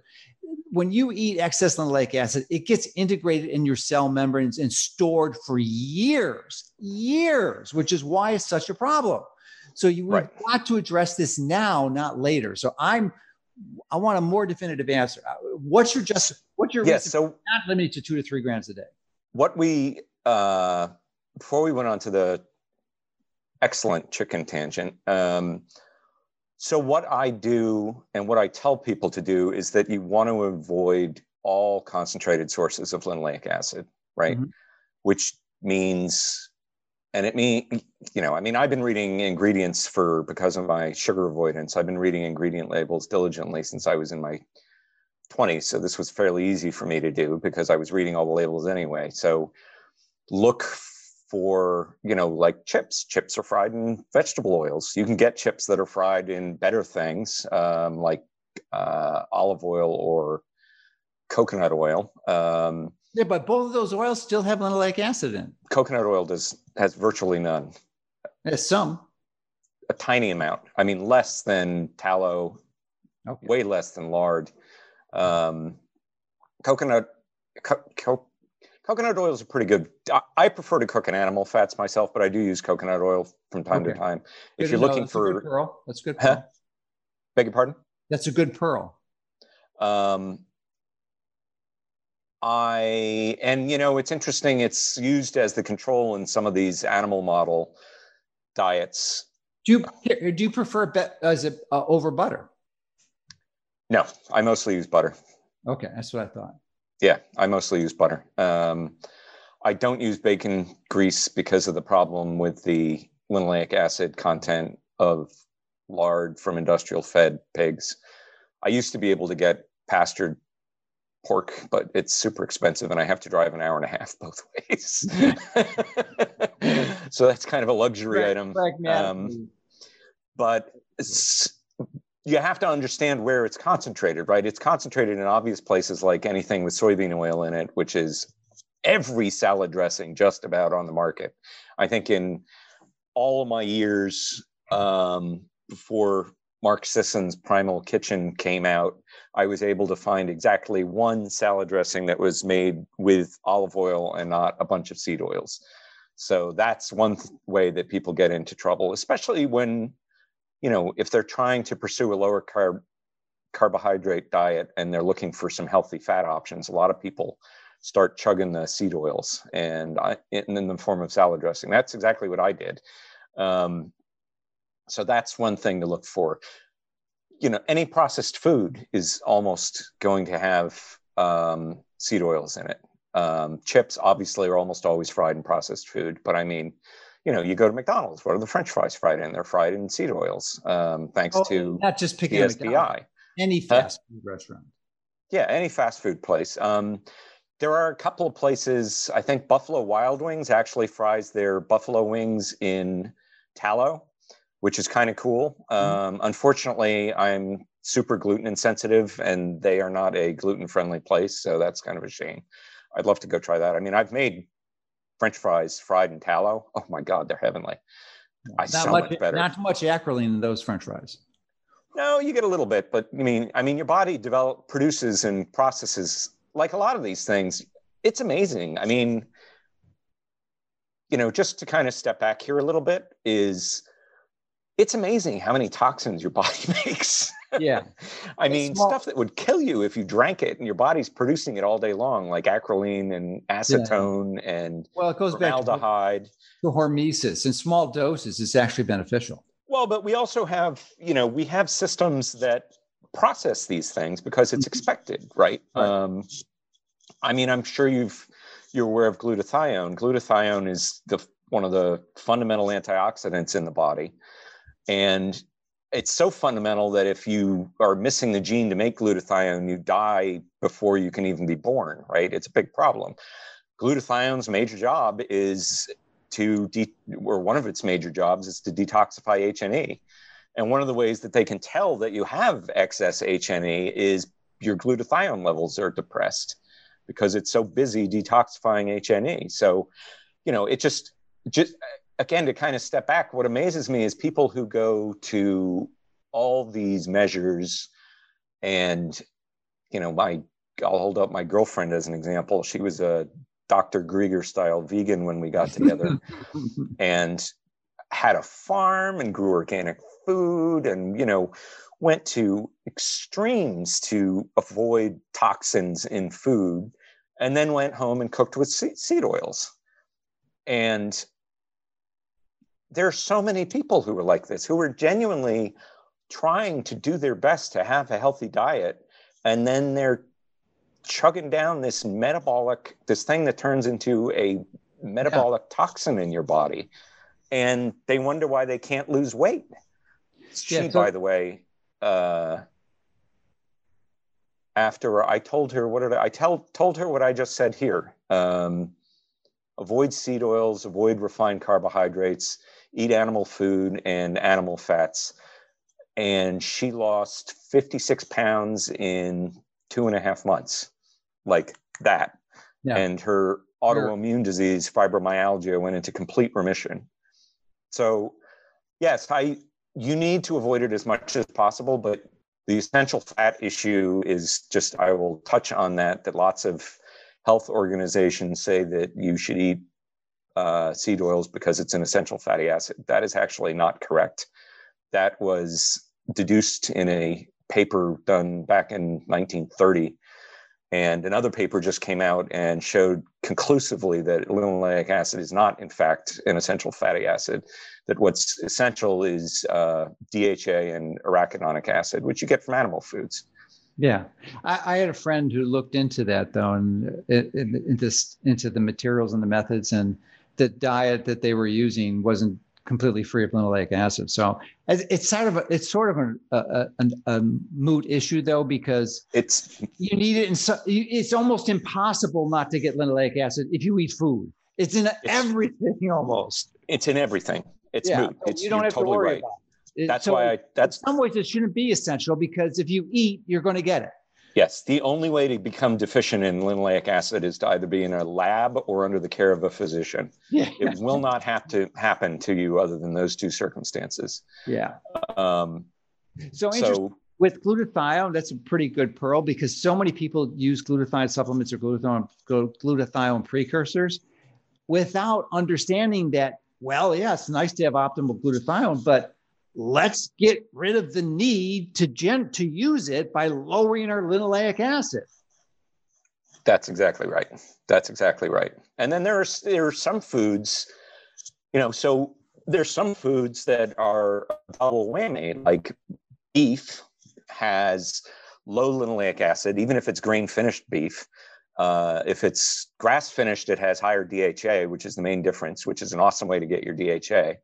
Um, Although I will tell people that you know if you can't afford grass finished beef, just eat grain fed and eat some fish every once in a while. Um, but beef is also the primary source of a chemical called carnosine. Um, oh yes, we're going to carnosine is, now. Yes, indeed. So what does carnosine do? It's been shown to be anti-atherogenic and la la la. It's wonderful. Well, I've got this spiffy paper here that if I can I like. Yeah, I was looking into it as a mitochondrial stimulant, uh, and it's a dipeptide, two amino acids put together, beta alanine and histidine, and uh, it it's a sacrificial sacrificial scavenger of what they in the literature call ALEs, advanced lipo-oxidation end products, which is very similar to AGEs, advanced glycation end products, which is another name for HNE and all the other uh, reactive oxygen reactive oxygen species get generated from from uh, oxidizing linoleic acid. Yeah, it's so here's here's the quote. A recent study by Colzani and colleagues analyzed and compared the ability of several classical carbonyl scavengers, and we won't worry about what that is, to prevent the carbonylation of proteins and concluded that carnosine is the most effective scavenger for HNE. So we're back. Carbonylation of proteins is basically the process through which proteins in your body get damaged and become ineffective. And mm-hmm. this is it's a big deal. It's it's a huge deal because there was a paper that I found that I didn't include in my list here. They looked at the how many proteins HNE damages in the cell. It damages 24% of your proteins, right? So one of the things and I mean, they looked at this in various, I've seen work on this in various different disease processes. Um, but there's you know, I talked about common threads through different disease processes, and I'd like to touch on one right now. Yeah. In heart failure, in Alzheimer's, and in age related macular degeneration, one of the things they see is an inability of the cell to produce enough energy. The mitochondria are getting damaged, right? HNE does that damage. It damages 24% of the proteins in the cell, primarily around energy production. So in cancer, uh, one of the worst cancers is glioblastoma, which is a brain cancer. And there's a researcher up in Boston, Thomas Seyfried, who decided to go look for, try and figure out why the mitochondria are, are getting damaged in glioblastoma. And what he found was they all have oxidized cardiolipin. Every single cancer cell he looked at had damaged cardiolipin in it. And another part of the cell that gets damaged, one of the cell, one of the ways your cells produce energy is they um, basically ferment glucose into pyruvate, right, outside of the mitochondria. Um, and this isn't, you know, this is a perfectly normal part of metabolism. And then they produce something called pyruvate, and then there's an, a molecule called pyruvate dehydrogenase that takes pyruvate into the mitochondria so the mitochondria can burn it very efficiently for fuel.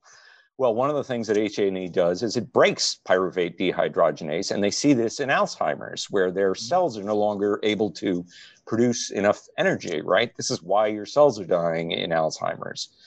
The beta amyloid plaques in Alzheimer's disease are induced by HNE. There's a great mm-hmm. mo- model that came out of Harvard a couple of years ago showing that.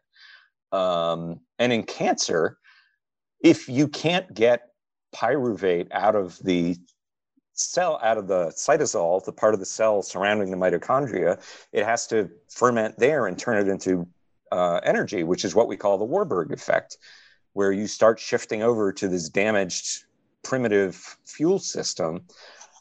And the evidence seems to be that that's because you're, you've broken your mitochondria, right? Even the critical, the most important part of the mitochondria, complex 5 um, ATP synthase, which is what takes all the energy coming from your mitochondria and turns it into ATP, which is what fuels the rest of your body. HNE damages that protein. This is a huge issue. This, there's no more fundamental problem in aging and health than protein damage, right? Yeah. All right. Let, us go back to a tangent from the carnosine because that's an important one and one a point I wanted to discuss with you earlier. One of the uh, paradoxes that just baffled my mind for decades was that why people could eat a keto or carnivore diet and do essentially high fat, low carbs and do really well. And the converse that people could eat low fat, high carb and do very well too. They can both take care of diabetes. I mean, it's pretty well proven. And, and I couldn't resolve that. And it turns out, once I understood this linoleic acid, that was the answer. They both of those strategies, typically, not always, of course, because you can have high LA foods in carnivore, uh, theoretically, is that they both are typically low LA. That's and right. They address the fundamental reason, but what they don't address, if you take the vegetarian approach, is carnosine. Is which? Carnosine. Carnosine, right, right, right, right, right. Virtually, there's no carnosine in the vegetarian diet, or very little, almost. Right, none. right, right. Um, yeah, it's a, you're missing these detoxes. There's a hilariously funny paper looking at diet and oxidized LDL, which, as we've discussed, is a uh, the definition of oxidized LDL is LDL with oxidized seed oils, and they couldn't figure out what was going on because they put these people on a healthy, low fat vegetarian diet or vegetarian like diet, and their ox LDL went up. Oops, right? Well, as we've discussed, I mean, one of the interesting interplays about this, and the reason I specifically tell people that they need to eat animal fats is that there are other fats that may, in fact, be essential fats that we need to eat that you can only get through animal fats. So, one of the weirder uh, dietary trivia pieces is if you don't give dolphins this fat called heptadecanoic acid, which is a 17 chain saturated fat, they get diabetes. Why would a dolphin get diabetes? They don't need any carbohydrates, they live in the ocean.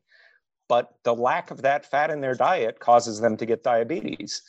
And that happens in people too. It turns out that people with low levels of these two animal fats, heptadecanoic and pentadecanoic acid, are more predisposed to get type 2 diabetes. So I think you need to get those. And there are papers out there saying, is this an essential yeah. fatty acid? If you don't get it, you get sick. That's the definition of an essential fatty acid. So I think, and you know, if you look at the healthy, the healthiest vegetarian culture that I'm aware of, the Jains in India, they've been at this for 5,000 years, longer than any other vegetarian culture on earth. And they know they have to eat dairy food that they cannot be healthy without it. And dairy is, of course, the richest source of heptadecanoic and pentadecanoic acids. So there's other, um, you know, so you need to make sure you get enough oleic acid. You can do that easily through um, the diet as well with animal fats. Um, so, because you want you want to make sure that you're protecting want, yourselves against this oxidative pathway. The, the, the amount so of linoleic acid, though. So, but but there's just to your point uh, I mean, obviously, we're both in strong agreement that you need to have some high quality animal fats in your diet because it's not just the fats, the heptadenoic acid and these other fats, but there's my other micronutrients that are yes are in that fat that that we probably have yet to discover the benefits that we need. And you don't have to take a supplement; you just take real food. Well, yeah, and there's vitamin K2. Um, oh. There are all sorts of fatty, you know, fat soluble um, vitamins. Sure, vitamin A, vitamin A. So yeah, I mean, you know, I came across a great paper years ago looking at eating vegetables, and they said, "Oh, gosh darn, if you eat vegetables without any fat, you don't absorb any of the fatty, any of the fat saturable vitamins, soluble nutrients." Yeah, yeah, you have to eat vegetables with fat in order to get the maximum nutrient load out of them. You know, and I mean, Okay, so I'm going to try for the third time now to get you pinned down. Okay. So, two to three grams 150 years ago. I don't see any downside for someone who's metabolically ill to lowering their their total dietary intake of uh, linoleic acid to under 10 grams. And by the way, there's an easy, easy, easy way to do it. You don't have to send all your food out for analysis. You just enter it into Cronometer, and they've got a, an assay there that says how much grams of omega 6 to the tenth of a gram. And you can just assume that 90% of that's linoleic acid. So, what is the downside to limiting your linoleic acid to five grams? There's no downside. Yeah. There's no downside. You want to keep it as low as possible. Why I do, do this. It? Yes, I do this through what I avoid, right? So let me talk about a little bit about what I d- okay. eat. I'll, Mostly beef. I just wanted to get you down to that because yeah. that, that, to me that's the take home message. It's what you need to do to reap all the benefits of this, this incredible amount of knowledge that you've captured over the last decade. Yeah, you want to you want it to be as low as is possible with the with the understanding that you'll never get to zero and you don't need to be at zero. No, no, no. I, I, just worry about people taking that, you know, not understanding yeah, that. If you're eating food, you can't get to zero. exactly, exactly right. Um, so I eat mostly beef. I eat, you know, vegetables. I cook mostly in butter. Um, I eat a little bit of fruit. I eat occasional grains, you know, uh, mostly occasionally i'll have corn uh, a little bit of rice potatoes that sort of stuff once in a while. Um, i'm mostly on a keto diet but you know once you fix your metabolic um, system then you can go back and forth a lot easier and you don't need to be i don't see any reason to be on strict keto long term. I think it's healthy oh, no i'm in agreement. Cyclical keto is the way to go. Cyclical keto or intermittent I, keto I absolutely I switch um, almost every other day. I'll have like 100, 150, then I go down to 50, 100, 150, you know, for car- grams of carbs. So. Yeah, and I I do lots of fasted training. I mean, there's a fascinating paper. Oh, sure. They looked at um, a ketogenic diet in rodents, and they found that they were protected, and it was fascinating. The reason that they were protected is because they were able to burn HNE as fuel, right? They still got.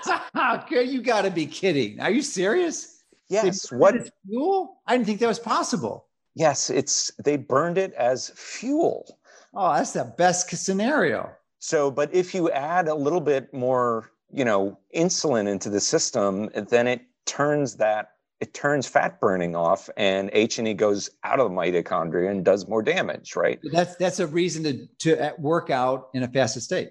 One now, oh, absolutely, Abs- that's what I do. I think working out in a fasted state is one of the most important health things that you can do, without question. And I mean, I'm talking about you know hours. I go out for three, you, four, you're, five you're hours. Cardio. You're doing cardio. I do cardio. I also do some weight stuff. Yeah, I abandoned I think, cardio a long time ago, but I you know, I'm I don't do any cardio now. But uh, well, we you know that's a whole nother topic. I mean, yeah, you, know, yeah. you know Phil Maffetone, I presume. Oh yeah, yeah. him. Love him. I don't know him personally, sure. Yeah, no, I've I've been following his approach for years. I think he's he's a bit of a genius. smart um, guy. Yeah. So anyway, um, so yeah, they now they still get liver failure if they're on a lab keto diet ultimately, right? And that's clearly caused by the omega 6 fats. I mean, this one's, you know, back to the TPN, um, the total parenteral nutrition we touched on a while ago, the intralipid with the soybean oil. They've been feeding this stuff to people for decades. And finally, Boston Children's Hospital figured out that it's the seed oils that are causing liver failure, right? That's the big problem with putting people on TPN is liver failure, especially infants, because a lot of there's something called short gut syndrome where babies are born with guts that can't absorb food and they need to put them on TPN to keep them alive. But one of the things that would happen is they get liver failure. And then they figured out, oh, it's the omega 6 fats. It's the fact that it's soybean oil. If we use so what, fish oil, what's the best? It doesn't uh, happen. Okay, so they went to the FDA, which has a black box warning on intralipid, the highest warning that they have. This will kill you or can potentially kill you. Death is a side effect of using this. Yeah. Should and they convinced the, the FDA to take the black box label off the fish oil product because it wasn't needed, because it doesn't have the to- toxic effects of the soybean oil product. And they looked at all sorts of different alternatives. I mean, I have a slide from the researcher who uh, figured this out and convinced the FDA that it was harmless. And every single product that they looked at that contained omega high levels of high levels, meaning more than like a fraction of a percent, was harmful to the liver. So, what, what's the best alternative for intralipid if you're if you need uh, for for hyperal uh, some type of lipid replacement or fat replacement because you just can't have sugar. It's not a good idea. You need some fats. The product's called Omegaven. Omega what? Omegaven, V E N. V E N, Omegaven. I have not heard. I haven't practiced clinical medicine in a hospital for almost two decades. So. Yeah. So the problem is the FDA won't give you Omegaven until you get liver failure from intralipid first. Oh, nice, nice. How convenient. How convenient. But in babies, they're allowed to do it because the evidence of harm was so clear. don't get me started on the All FDA. Right, that's, another, that's um, another rabbit hole. So yes, any exactly. any we're getting close to the end. but We've got to tie things together. So any other strong recommendations you have? And I mean, this you're in the process of writing a book, which will be out pretty shortly, or hopefully shortly. But uh, this will all be consolidated. But you've got a blog, and you still continue to research this and read the literature and provide your pearls. So uh, this is so powerful. So what what are the what are the take home messages you want people to know, apply, to do, to implement, so that they can change their not only their health but the health of their family and the ones they truly love? Because this is this is the number one thing in my view after practicing medicine for 30 over 33 decades that you've got to do to stay healthy is you've got to limit linoleic acid. So what is it? What do we what do we do? You as you I can't say anything that you haven't already said in this talk, honestly. you want to eat like your ancestors eat ate because your ancestors were healthier and they were of not eating industrial well, seed oils. They were not eating industrial processed carbs in high quantities. They were making sure that they got lots of animal meat and animal fat, and they were getting exercise. You know, I mean, it doesn't really matter what kind of exercise you're doing, just so long as you're doing it. Let, let, were, me, let, let, me just give it a little insert here because I want to qu- qualify that statement you just made. You said our ancestors were healthier. Well, we don't know that because it's an individual, but collectively, we know absolutely they were healthier because they had didn't have these diseases we talked about. They didn't have heart disease, they didn't have diabetes, they didn't have obesity. You know, for the most part, uh, or cancer, it was a rare disease. So we know collectively they were healthier collectively right yes obviously individuals could be better or worse but i mean there's you know there's a paper i found that came out in the 1960s that looked at genetic causation of cvd cardiovascular disease and they compared different populations in the 1960s. I mean, it wasn't like, you know, this was in the Stone Age or something. And they compared African Americans to people, I think it was in Uganda or Nigeria. And the people in Africa had zero CVD, zero, right? Based on autopsy and looking for evidence of myocardial infarction. They couldn't find any. So this was in the 1960s. There was a popular, and they looked at Japan and Korea and similar findings. This is not, you know, these are recent epidemics. This is, and it's, I think, pretty clear what's causing it.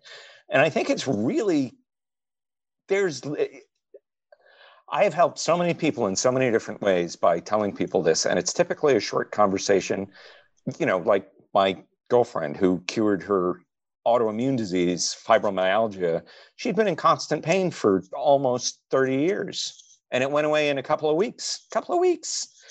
You know, I mean, that's amazing. As she was, you know, dropping all of her body fat and, you know, everything gets better. It's crazy. And it's so simple to do. It's, this is, I believe, the fundamental problem with our modern health is this issue of linoleic acid there are lots of other things that play into it. There's no doubt about that. But that's the fundamental thing. If you get if you fix that, you can get away with doing a lot of other things that aren't exactly optimal, but still be healthy. Okay. That's my crucial. That's the takeaway. That is. And it and it, the, the the benefit of that or the really the high point, the point that should be joyful about is that really isn't that hard to do. It may take a little bit of willpower and discipline initially, but it is pretty simple and it's not expensive. Well, I, I guess it can be more expensive to go more carnivorish, but but well, you can, still, you've got to eat. So yeah. maybe you know, and what it, and but I mean carnivore. You know, when when we're on the road, my favorite place, my favorite thing to do on a road trip is go to McDonald's and get beef patties, which are like a dollar twenty nine each. Perfectly healthy. They're delicious there there's nothing in them but beef, that's, salt, so that's pepper. your strategy, huh? yeah, I mean, well, I mean, hey, fast food's convenient. I'm not going to go chase down a chick, you know, a rabbit on. No, no, no. I, am a little bit more OCD, and, and if I, as long as I'm gone for less than a week, I, I will pre-prepare my own food and bring it with me. So yeah, I, I do. I do that as well. But there are times where you know it's just oh wow, I'm still hungry. What am I going to do? And they're they're so, cheap. So, so your te- it's very interesting. So your your perspective is that the tox. I mean, clearly there's G, it's not it's GMO and there's glyphosate and other toxins in there and hormones and chemicals and antibiotics and probably uh, uh, antibiotic resistant bacteria. So, but overall, you think it's one of the healthier foods you can get. Just throw away the everything else on top of it. Maybe they have the onions, but it uh, avoids the major toxin. Yeah. Yeah. So it'll work. It'll work. Yeah. So it's it's just a matter of perspective. Personally, I would I would refrain from doing that too. I, I haven't think I've been to McDonald's maybe this century, but uh, the but it would work. It, it clearly would, and and it, from a perspective, you are really radically lowering your exposure to the most significant and pernicious metabolic poison and toxin there is, which is linoleic acid. Yes, that's what I think. And I think don't have the chicken McNuggets. no, you don't eat the chicken McNuggets. You don't get a soda. You get, you know, beef or patties. French fries. Yeah, you don't eat the French fries. You get beef patties and coffee, and it's perfect, hmm. The perfectly fine option. Um, and not very expensive, actually. Is is, is no, and very inexpensive. You can get a nice filling meal for a few bucks, and you know you're on your way. Um, yeah. If you're on a road trip, I mean that's honestly the biggest problem of this whole thing is convenience. Um, when I started ten years ago, and I knew a little less than I knew now. I mean, still the basic stuff I did right off the bat, and um, it's much easier now than it used to be. I mean, you know, uh, especially for somebody like me with a gluten intolerance, that used to be a royal pain, and now it's a piece of cake. So you really can eat super healthy in a modern environment if you're just aware of what that means. What does eating healthy mean? It doesn't mean what the dietary guidelines tell you. Yeah. It doesn't mean that. You got to not listen to those people. Well, we've got an assignment in front of us, Tucker. We need to help educate the not only the public but the healthcare professionals who really don't get this. They were at your stage, you know, 15 years ago, as I was up until earlier this year. Uh, you know, I uh, uh, superficially appreciated the fact that these were dangerous things. I didn't have them, but still, my linoleic acid content was over 10 grams a day, which is, I think, far less than ideal. So, uh, if you want to optimize your health, especially improve your longevity, and just essentially eliminate these degenerative diseases, that's the strategy. And we've got we've got to educate people. And once you're educated, you got to continue the process. Educate your family members and the people they love and uh, spread the message because it's a pretty simple one. Uh, and we're giving you the tools to understand the, the molecular biology and the physiology and the, the historical anatomical reasons why this is such an important strategy. Yes. Thank you so much for letting me have the opportunity to uh, address your audience. All right. Well before you it's leave you got to tell us your, your blog which i think is yelling stop yeah, it's uh, yelling-stop.blogspot.com. Um, I'm in the middle of this book, which we had a real sympathy conversation prior to talking about this podcast about what a horrible process writing a book is. And I tend to be really data rich in my posts. So they're not too frequent, but they're pretty filling when they when they come out. I am very active on Twitter, and I'm constantly looking at the re- at the literature and posting new things on my Twitter feed and getting into arguments with various people there over there. So that's a lot of fun. I'm very busy on that. Well, good. Uh, and I cross post everything. So if you look at one or the other, uh, good, good. I mean, I don't cross post Twitter to my blog, but all my blog stuff goes to my Twitter feed. Okay. All right. Well, thanks so much, and probably have you back on again when your new book comes out. Awesome. Thank you so much. All right.